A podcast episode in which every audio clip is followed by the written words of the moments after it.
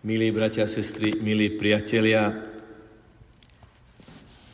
iste si všetci spomíname na slávny seriál režiséra Franka Zeffirelliho Ježiš Nazarecký, z ktorého potom existovala aj ucelená filmová verzia. Ako viete, sú aj takí diváci, ktorí sa vyložene živia tým, že v každom filme hľadajú nejaký detail, ktorý je nelogický, alebo nezodpovedá celkom historickej realite, alebo je protirečivý s nejakým iným gestom. No a tak si niektorí takíto diváci všimli, že keď Veronika na krížovej ceste utrela tvár pánu Ježišovi, tak na hlave sa mu trňová koruna tak veľmi ľahko nadvihla a potom zase dosadla späť na hlavu. No a samozrejme potom sa vysvetlilo, že herec mal tú trňovú korunu urobenú takým spôsobom, aby navonok vyzerala naozaj ako trňová koruna, ale znútra bola vyslaná takým spôsobom, aby herca, v tomto prípade Roberta Powella, nebolela, nepichala a nebodala. Jedna vec je divadlo, ktoré znázorňuje nejakú historickú skutočnosť. Druhá vec je historická skutočnosť sama, ktorá má svoje veľmi logické, naozaj historické pozadie. Všeobecne môžeme povedať, že uctievané osoby boli okrem iného vyznačené aj insigniou venca na hlave, z ktorého sa potom vyvinula koruna. Pre nás asi tak najbližšie je ten pojem Vavrínová koruna, alebo ešte presnejšie Vavrínový veniec, ktorý nosili mytologickí grécki bohovia, ale aj veľkí vojvodcovia, alebo takí rímski vojaci, ktorí vykonali nejakú veľkú vec v boji, zvíťazili alebo zachránili život. V určitom období, a možno to platí aj pre obdobie, keď žil Ježiš, dokonca tieto Vavrínové koruny alebo vence mohli na hlavu dostať len tí vojaci, ktorí výslovne niekomu jednotlivcovi alebo skupine ľudí zachránili život. Takýto vojak dostal na hlavu Vavrínový venec, Vavrínovú korunu, ktorá mu zabezpečovala veľkú úctu a veľkú osobnú prestíž.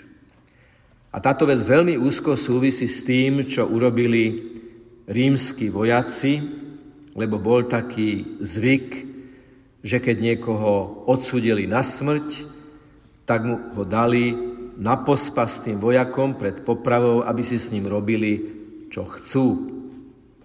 A tak z toho zvyku, že sa medzi vojakmi korunuje niekto veľmi dôležitý, prestížny, víťazný, že sa panovník korunuje nejakou korunou, vznikol taký perverzný, zvrátený zvyk, že tí vojaci si vyzdobili toho odsúdeného, ktorý mal byť za niekoľko minút alebo hodín popravený, vyzdobili ho ako kráľa, posmešne sa mu klaňali a mali pasiu z toho, že niekto, kto je korunovaný ako kráľ, ho bili, zauškovali, sa mu vysmievali, pluli na ňo a takýmto spôsobom sa zabávali. Tí, ktorí sme boli na vojenčine a ktorí poznáme to agresívne a vulgárne prostredie, možno je nám menej nepochopiteľné, že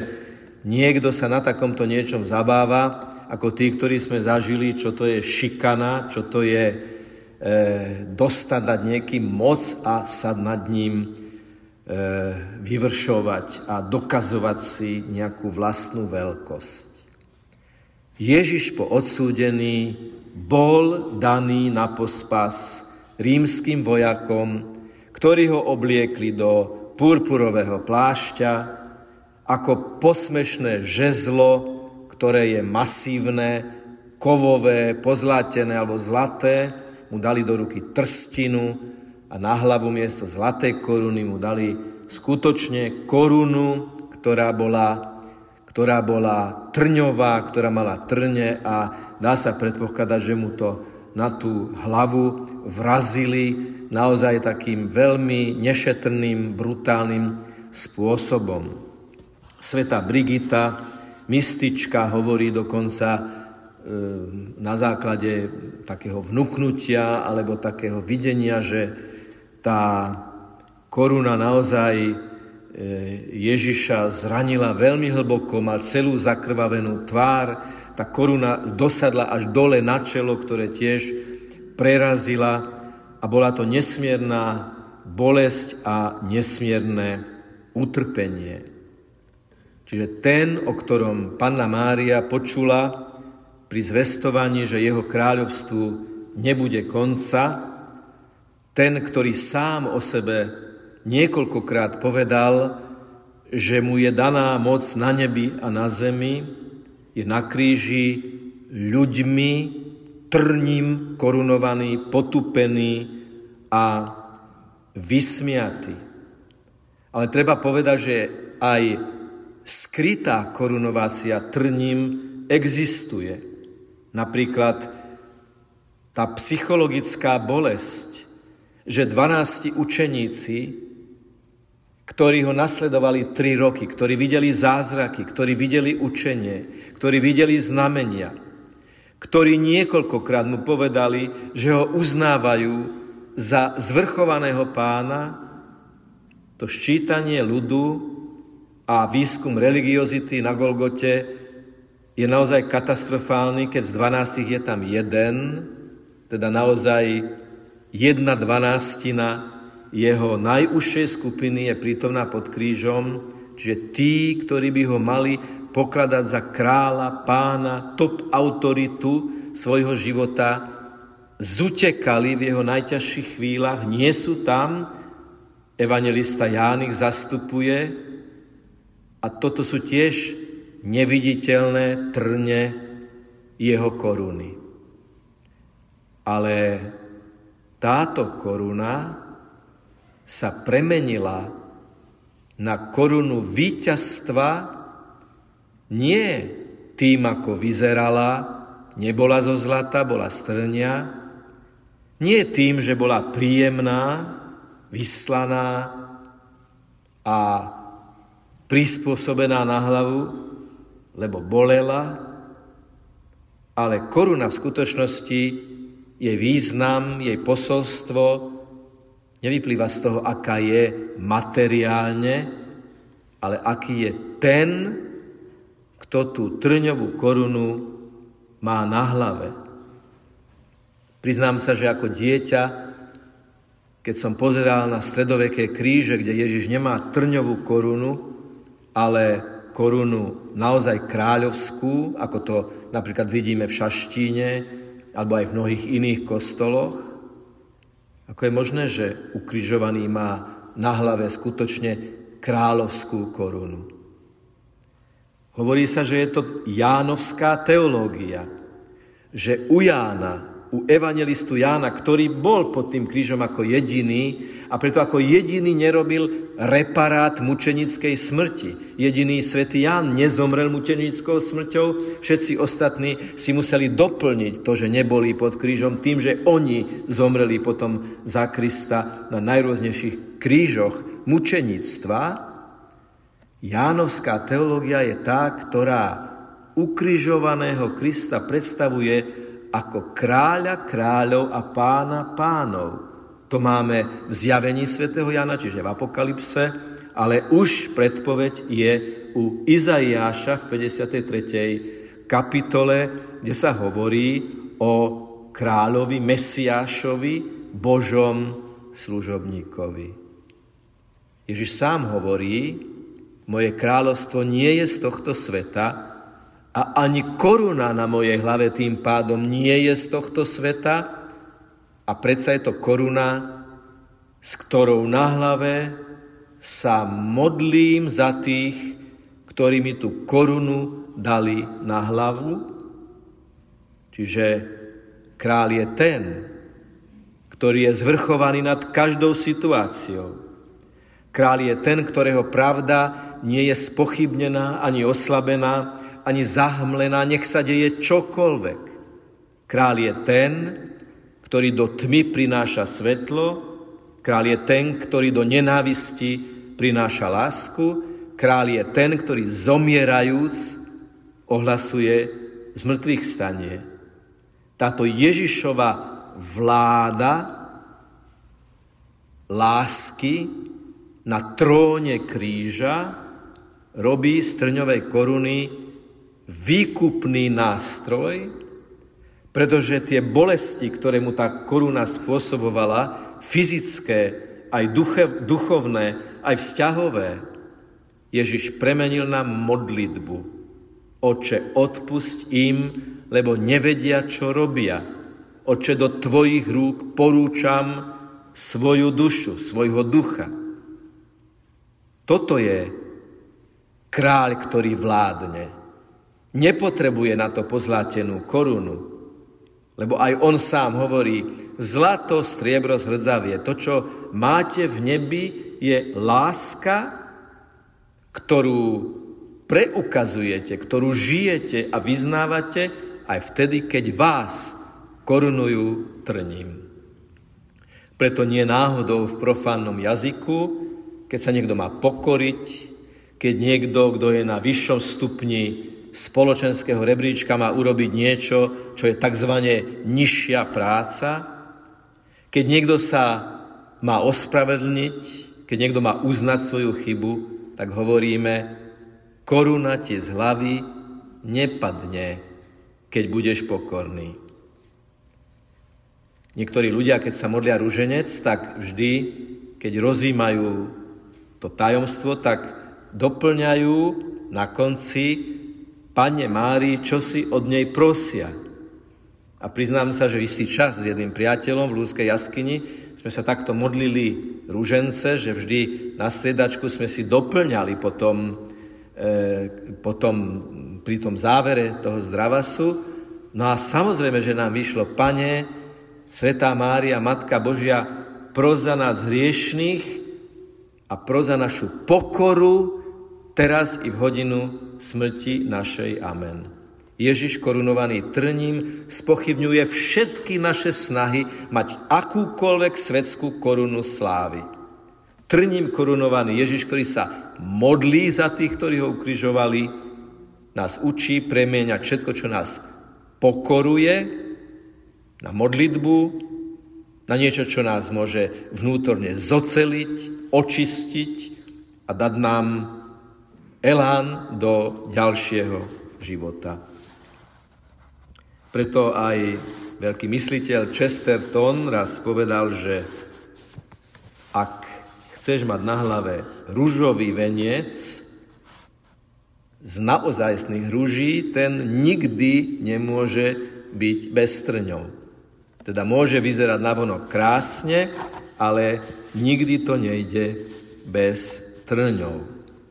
A keď už hovoríme o tom Vavrínovom venci, tak ten etymologický základ laurus znamená nielen Vavrín alebo Vavrínovú korunu, ale aj víťazstvo. Ako keby v prenesenom zmysle slova tí vojaci sa snažili Ježiša potupiť, premôcť a nad ním sa vyvršiť, ale on je víťaz, pretože jeho srdce je víťazné. Krásne to povedali bratia Grimovci.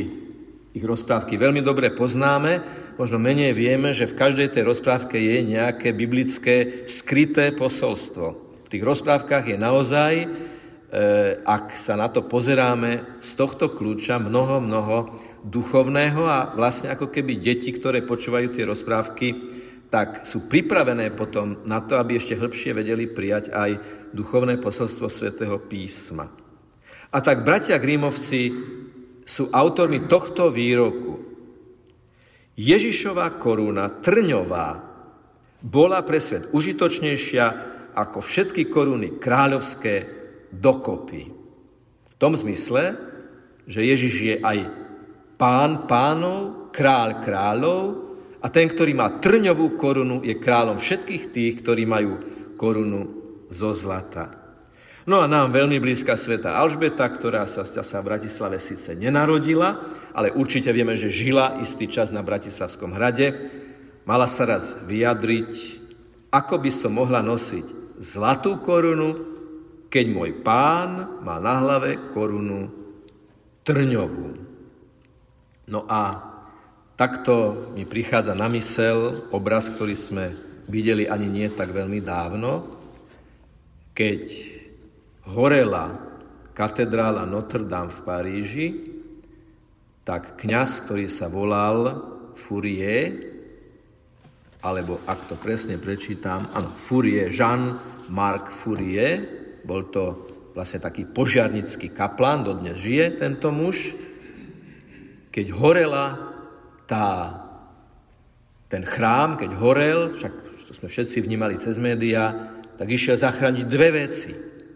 Eucharistiu, aby nezhorela, a trňovú korunu ako najcennejší artefakt, relikviu, ktorú strážia v Notre-Dame. Oni tam tú trňovú korunu majú, v 13. storočí prišla do Paríža z Konštantínopolu a zdá sa, že je to jedna z tých relikvií. Musíme byť veľmi opatrní na otázku pravosti relikvií. Dá sa, že je to jedna z tých relikví, ktorá skutočne môže byť tá, ktorou Ježiša korunovali. A napríklad v českej korune v Prahe, v katedrále Sv.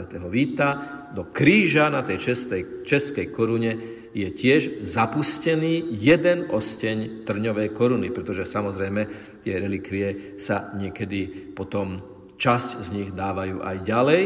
V tomto prípade sú to buď osne priamo z tej koruny, alebo tzv. Druhého alebo tretieho až stupňa relikvie, že cez dotyk, že je to trň, ktorý sa tej trňovej koruny dotkol a potom sa to chápe ako relikvia v takom viac prenesenom zmysle slova. Čiže veľmi symbolické, že kráľovská koruna česká má na sebe kríž a na tom kríži, v tom kríži je zapustený jeden trň tej trňovej koruny. Zrejme aj preto, aby sme my ľudia, keď chceme mať na hlave nejakú korunu slávy, od skákania do rečí až cez sebachválu a veľké ego, s tým predsa zápasíme každý deň, každý nejakým spôsobom, v menšej alebo väčšej miere. Ježiš nám hovorí, ja vám ponúkam inú cestu aj v tomto pôstnom období, cez pokoru k pokoju srdca a skutočnému, reálnemu objaveniu súradníc. Kto som ja pred sebou, kto som ja medzi ľuďmi a kto som ja pred Bohom. A ak som pokorný pred Bohom, tak pre ľudí som dar a pre seba mám nádej, že raz toho Ježiša už osláveného, korunovaného svetlom a definitívnym víťazstvom budem vidieť z očí do očí. Ak teda budeme dnes príjmať Eucharistiu, predstavme si tú zachránenú Eucharistiu z ohňa Notre Dame, že Ježiš sa nám stále dáva, aby nás zachránil z ohňa našich vášní, tak keď dnes príjmeme Ježiša do srdca, jednoducho mu to povedzme v takej veľkej pokore, veľkej jednoduchosti a veľkej úprimnosti. Pane, daj mi skutočnú pokoru, nie falošnú pokoru, nie štilizovanú pokoru, ale skutočnú pokoru, ktorú mi môže dať len Svätý Duch, ktorý dosahuje najhlbšie jadro môjho srdca. Opäť zopakujem svätého Augustína, ktorý hovorí, to je ten základný, tajomný program mojej osobnej originality, mojej neopakovateľnosti v čase a priestore, kam ma dosah len lúč Svätého Ducha. A toho možno objať a prijať a nechať sa ním zasiahnuť len vtedy, keď sme pokorní pred Bohom. Nech je pochválený Pán Ježiš Kristus.